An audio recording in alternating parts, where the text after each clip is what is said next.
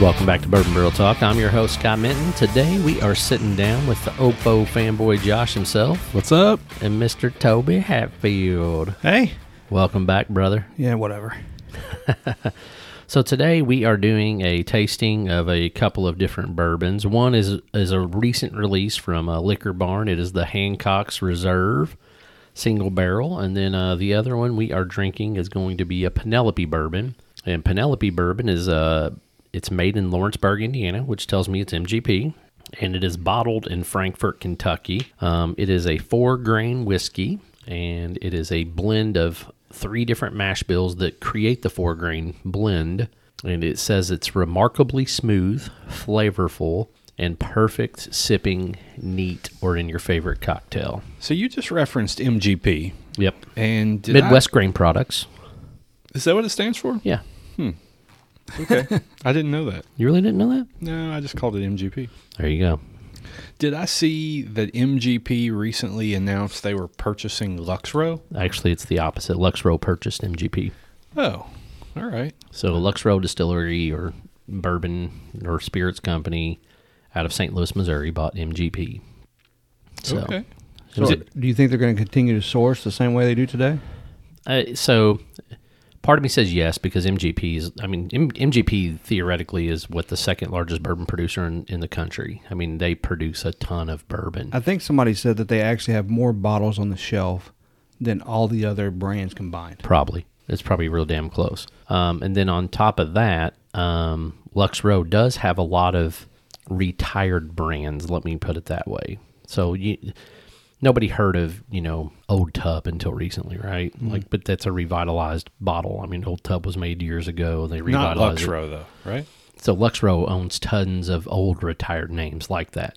But they don't own. no, Old they Tub. don't own Tub. No, Okay. but I'm, I'm saying there's lots of different things that Lux Row Like owns. that Rebel Yell? Yes, Rebel Yell. So retired things like that. So therefore, in that situation, I think that they're going to use some of that MGP stock or stockpile of bourbon to maybe revitalize some brands and then start.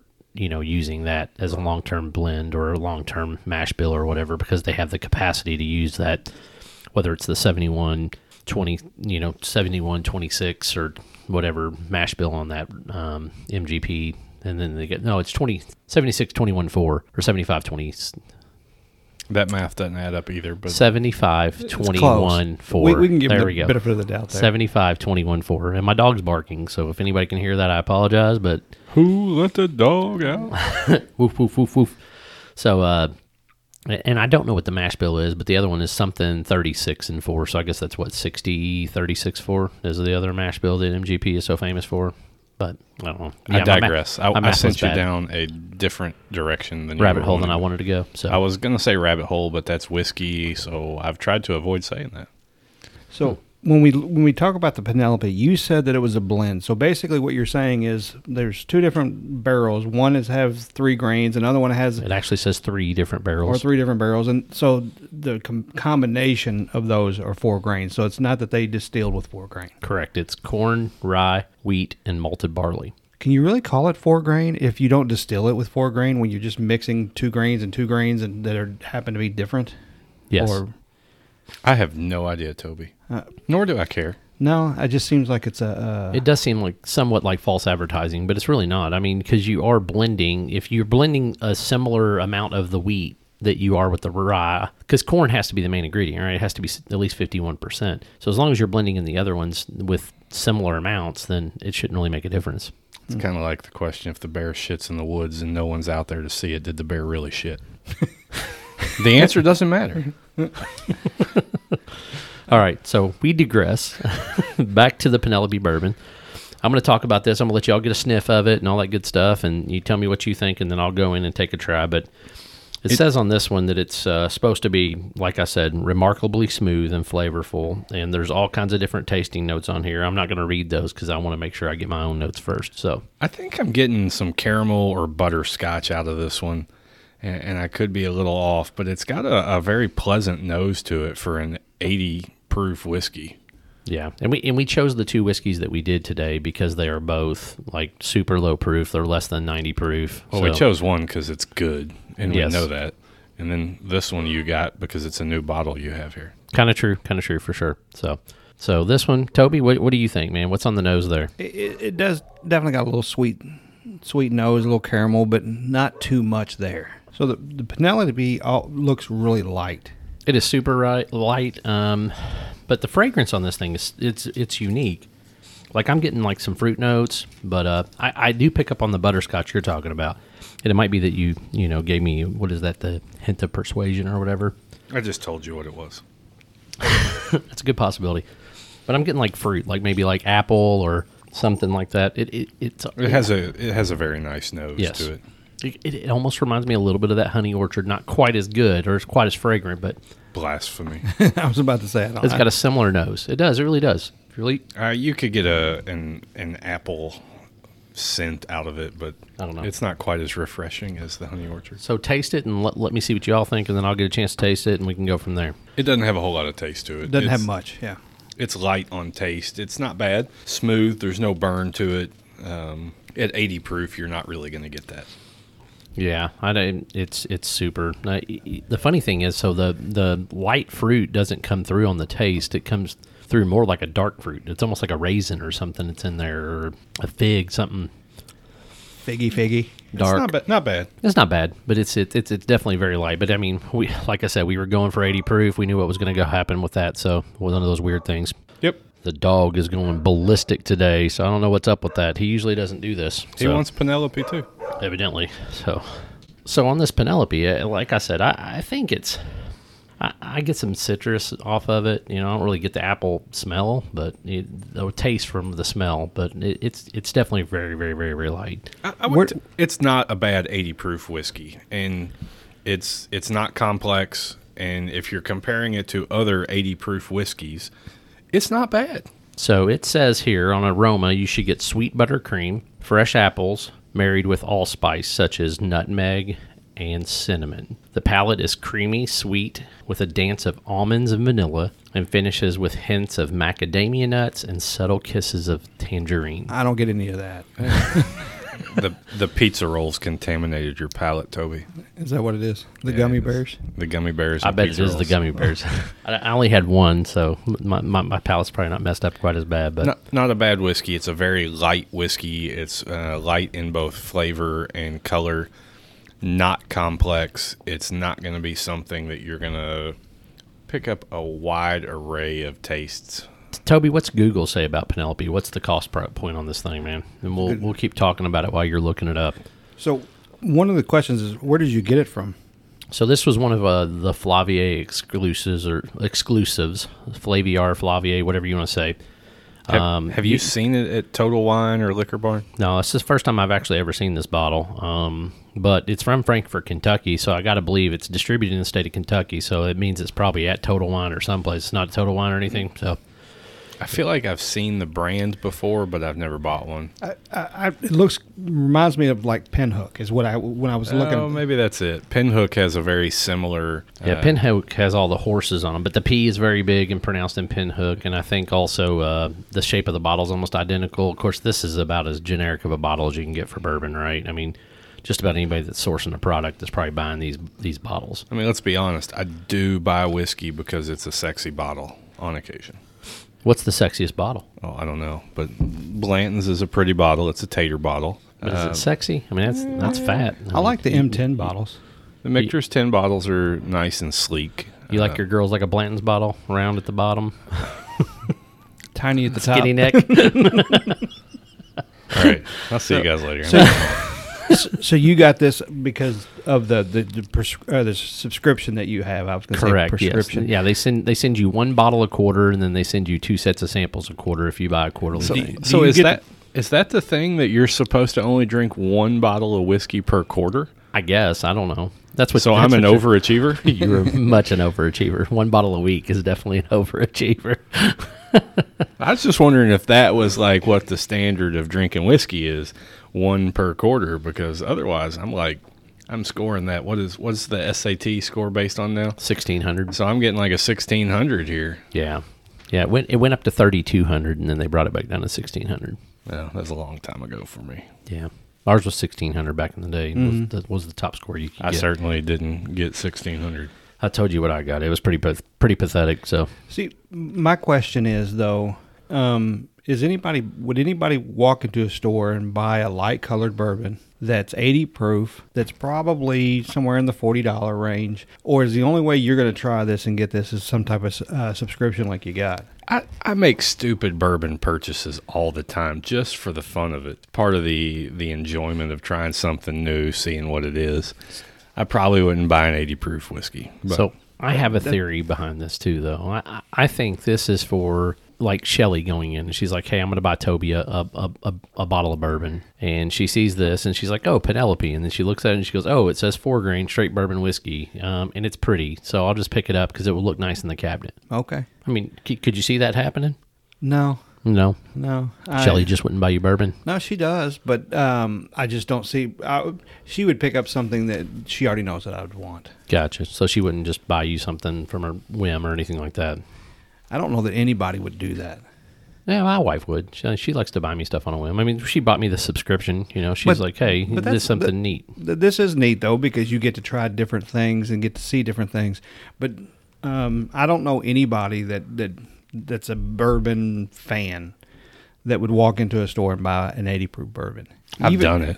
Probably, probably not many, but there are definitely people that would buy an eighty proof bourbon just because maybe they want to buy something that they feel like would be more drink forward for maybe people that aren't necessarily bourbon drinkers, things like that. Oh, Okay, so It's like a around- gateway bourbon. 80 around the proof. holidays, I was making cocktails uh, at a, a family event. And when I was making these at home for myself, I was using 100 proof Old Forester, the signature Old Forester. But when I went to take them to a family member's house to make the same cocktail, I took the 86 proof because I knew they weren't going to want to drink a 100 proof whiskey cocktail. So this is something that you might want to do with you know this you you take it and enjoy it as a, a cocktail mix Yeah, but the way that I would look at that, if I'm going to buy something for a cocktail, I would go get an Evan Williams bottle and bond for 17 bucks. Well, I mean, Old Forester eighty six proof is not any more expensive than that. It's a little more. I mean, like twenty. I mean, what nineteen ninety nine twenty? I mean, 18 to 24 dollars Hell, I- depending on where you're at I, I saw one today for seventeen ninety nine. So I mean, why wouldn't you? all good we digress let's go to the good whiskey All right, good whiskey. so the next one, I, How do you know it's good?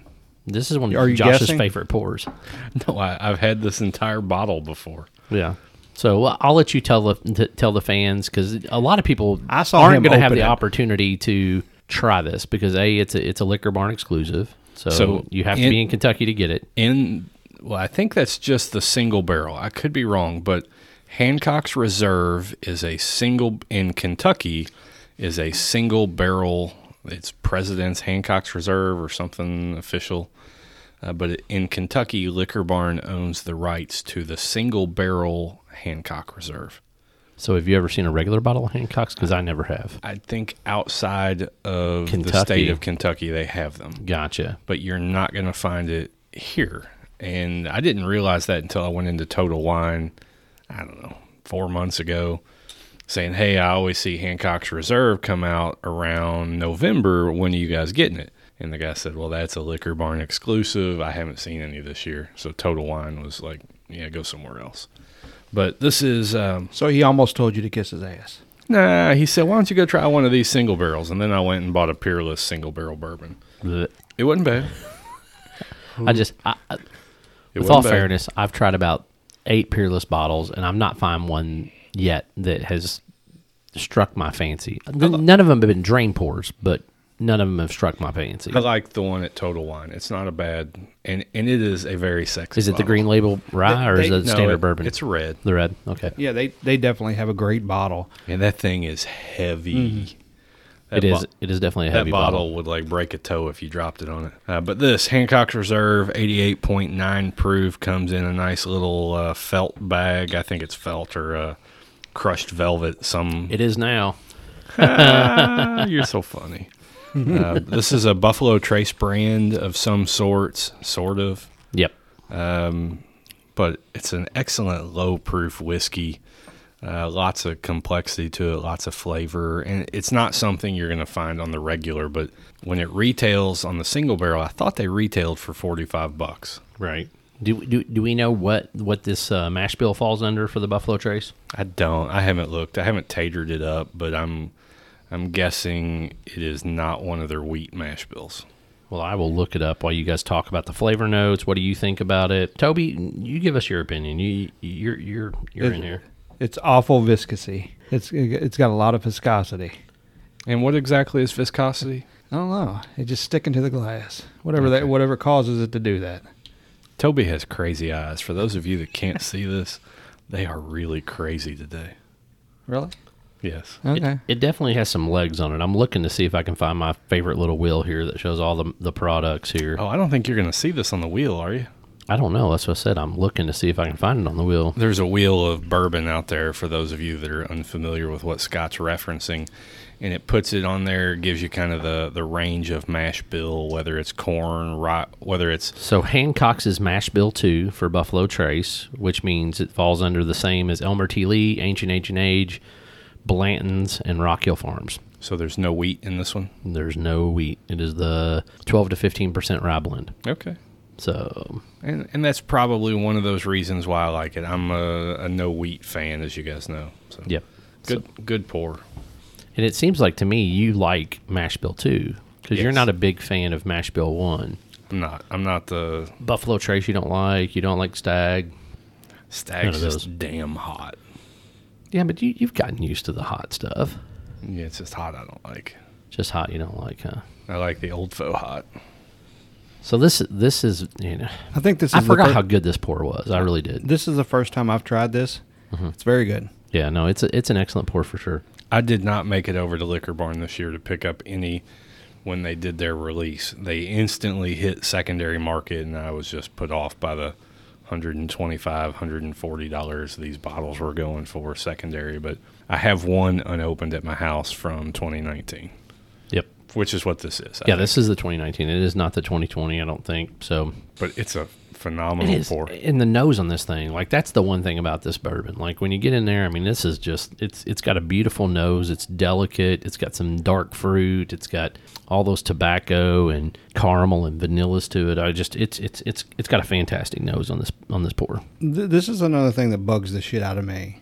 Is Well, let's let me go ahead and get the notepad out so I can add it to it. Okay. So i- it's a great pour along with a lot of other Buffalo Trace products. How come you can't? I mean, why is it the only product that you can get from Buffalo Trace that you can go into the store today and buy? And you don't have to wait for a, a release or something else. Is standard Buffalo Trace? You can get benchmark, Benchmark eight, bro. Yeah, but you're right. You There- can get there's Eagle so many Rare most of the places. not anymore. it, it's getting harder and harder to find. I mean, it really is. And the I mean, hell, price went Buffalo up. Trace, if you're not in the state of Kentucky, is hard to find. I mean, it, it, it it's weird. I mean, I, I don't know if they've got some kind of weird, you know, supply and demand scheme where they're just like not releasing everything at one time, or maybe maybe, maybe the demand is just that great for Buffalo Trace products that it's just harder to find. Yeah, this is a great this is a great bottle, and I've never tried it. And I've tried a lot of stuff. I don't know. It, it is a good bottle. I, so. I'm really enjoying this one. So I may have to go home and open my bottle at home. So if it's it, if it's the it's got the same mash bill or similar mash bill to Blanton's, if you were gonna this or Blanton's, what would you buy? This. I, I agree. Yeah, I'm 100 percent with you. I, But I enjoy Blanton's and I enjoy a good single barrel Blant. eh, They're all single barrel, but I enjoy a store pick. Toby was about to go off on me. I enjoy a, a unique store pick because they're all. they a are a little, little off. different. Yes, they're a little off flavor profile from your standard single barrels. But yes, Toby, they're all single barrels. I get it. Yeah. well, I also think this.